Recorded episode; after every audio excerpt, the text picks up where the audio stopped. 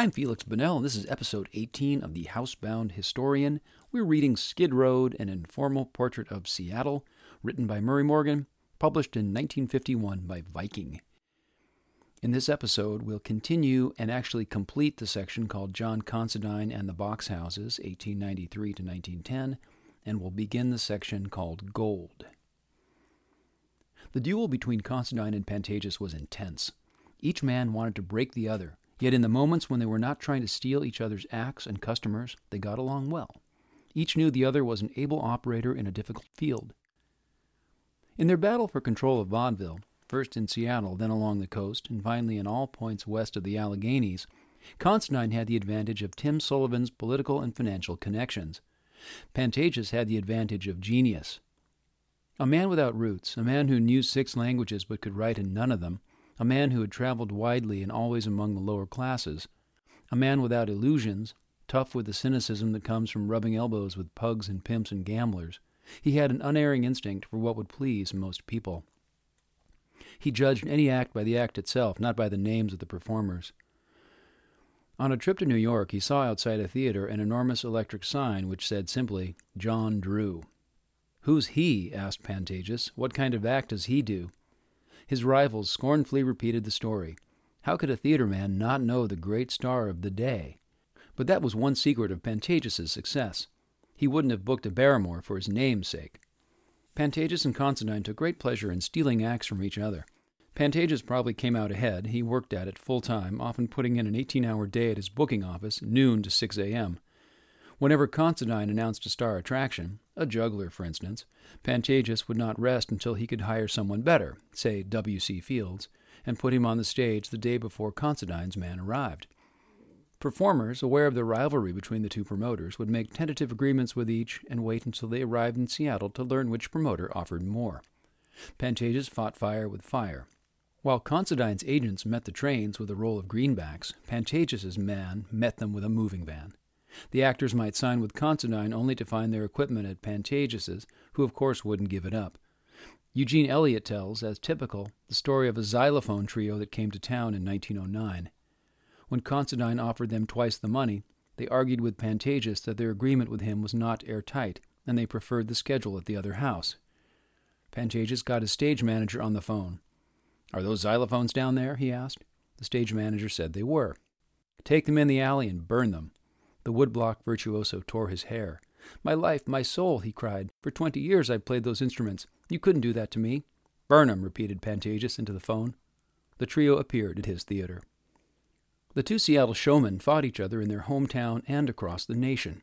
Considine had entered the national entertainment scene in 1906 when he allied himself with Sullivan. The same year, Pantages had begun to expand by buying out a six theater circuit that had lost its principal showplace in the San Francisco fire.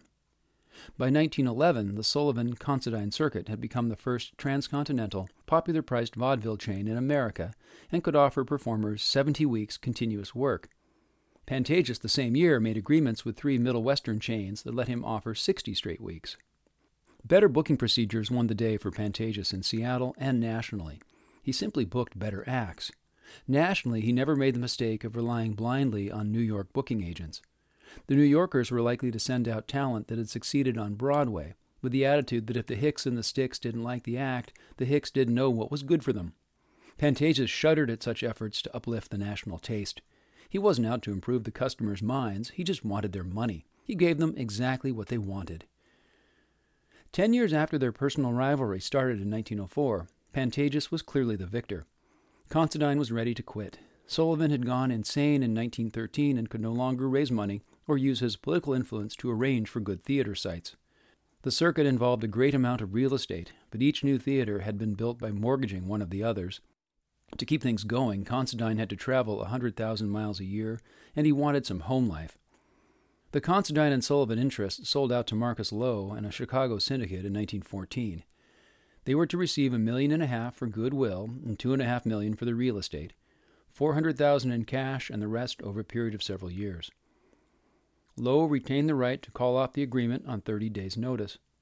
World War I disrupted vaudeville business by shutting off the international circuit, and in 1915 Loew turned the chain back. Though Considine had Loew's down payment with which to finance operations, he was unable to get vaudeville going again. In 1915, he told the court he did not have cash on hand to meet a $2,500 judgment. The next year, the New York Life Insurance Company foreclosed a mortgage on his most important property. The circuit fell apart, and Pantages picked up the pieces. By the end of the war in Europe, Pantages had the strongest circuit in America. He kept adding to it. At the peak of his operations in 1926, he owned 30 playhouses and had control of 42 others. In 1929, just before the crash picked the pockets of the nation's audience, and the talkies administered the coup de grace to vaudeville, Pantages sold his circuit to Radio Keith Orpheum for $24 million. Throughout the struggle, Considine and Pantages remained personal friends. Not close friends, but amiable. Some years after Pantages had driven his rival to the wall, his daughter Carmen, who had been born in Seattle, married Considine's son, John Jr., in Los Angeles, where both families had moved after leaving the Sound Country, and where the Considines, father and son, did very well indeed as motion picture producers. And this is the section called Gold. Erastus Brainerd was a handsome Connecticut Yankee, solid and sandy haired and conservative, a delegate to the Republican National Convention in 1904, a pillar of the Chamber of Commerce, a lover of the arts who once wrote a book on painting and served in his youth as curator of the Gray collection of engravings at the Boston Art Museum. Though his name is hardly known in Seattle today, this author and editor, whose friends considered him to be touched with genius, probably did more than any other individual to annex the territory of Alaska to the city of Seattle. Certainly, he was the man most responsible for making Seattle the main port of the Klondike and Nome gold rushes. And there's a footnote about Erastus Brainerd. Though Brainerd was editor of the two surviving Seattle newspapers at different times in his career, the morgues of the Post Intelligencer and the Times are almost bare of material about him. When I asked to see the clippings at the PI, one of the librarians asked, Brainerd? Brainerd? Is he a communist or something? Brainerd started his newspaper career as an editorial writer on the New York World, and later served as an associate editor on two other good papers, the Atlanta Constitution and the Philadelphia Press. In 1890, one of Brainerd's friends in Philadelphia, W. A. Bailey, bought the Seattle Press and persuaded Brainerd to go west to run it. The next year, Bailey bought out the moribund Times and combined the two papers under Brainerd's editorship. The New Englander ran a literate paper, but his editorial tastes were a bit rarefied for the frontier. Times were bad again, so bad, in fact, that the new Baptist minister was advocating, quote, the practical redistribution of wealth, unquote, the whole state echoed to the sound of crashing banks. In Tacoma alone, 14 out of 21 shut their doors. The unemployed began joining Coxey's army. 2,000 men converged on Puyallup, seized an unfinished hotel, commandeered food wherever they could find it, and demanded that the Northern Pacific give them train transportation east to march with Coxey on the nation's capital. They disbanded when Governor McGraw threatened them with army action. In the midst of all this, the people of Seattle found Brainerd's enthusiastic coverage of art, literature, and South American customs less than exciting. The Press Times lost money steadily, and finally Brainerd resigned his editorship and accepted the post of state land commissioner offered to him by Governor McGraw. Land commissioner was an important job. Jim Hill had just pushed the Great Northern through to Seattle and was trying to get control of the Northern Pacific, which had run out of money again. The railroad lines had tremendous holdings in timberlands, and as the first lumber moved east over the Great Northern, far sighted lumbermen began to investigate the Northwest. Brainerd found his work interesting. In 1896, however, the Populists unseated Governor McGraw, and within a few months, Brainerd was succeeded by a land commissioner of the ruling party.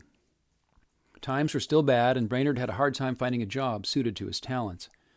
He picked up pin money by serving as the Paraguayan consul in Seattle, but there seemed to be little future for a Yankee in that country's diplomatic corps. Brainerd was still looking for work when, on July 15, 1897, the newsboys chanted, Gold discovered. The ship Excelsior had just landed in San Francisco with half a ton of gold aboard. A second ship was due in Seattle with an even larger payload. The papers printed extras as each new bulletin came in. Everyone read the papers that day, read them time after time. The whole nation was excited, but Seattle was in a frenzy. People who had crossed the continent and waited months and years in the mud and the rain, hoping for their luck to turn, now felt that they had been led by destiny to the end of the rainbow. It was not just that Seattle was the nearest American railport to Alaska, though no one forgot that factor for a moment. The real exciting elements in the stories were the names. Among those who had struck it rich were men everybody in town knew. Jack Horn, an inept heavyweight prizefighter from Tacoma, was considered one of the unluckiest of the prospectors. He had come out with only $6,000. T.S. Lippy, who had been a secretary of the Seattle YMCA, had gathered nuggets worth $85,000. And of course, the rumors ran ahead of the golden facts. The next day, a cutter with an Associated Press correspondent aboard spoke the steamer Portland off Cape Flattery. In fact, again sprinted ahead of rumor. And there's a footnote. The Portland was perhaps the most notorious ship on the Pacific coast. She had been built in 1885 and took to sea under the name Haitian Republic. She was seized four years later for carrying ammunition to rebels in Haiti during a civil war, and an attempt was made to sink her as she left Port au Prince. She began operating on the Pacific coast in 1889 as a cannery boat, but government agents found a load of Chinese aliens and some packets of opium aboard her on one voyage. She was seized, condemned, and sold. Her new owners renamed her Portland and put her in the coastal trade as a passenger ship. This was the Portland's greatest voyage. In her hold was more than a ton of gold. At Seattle, a huge crowd was awaiting her at the dock. The stories the prospectors had to tell were fantastic. A servant girl had found $50,000 in a week.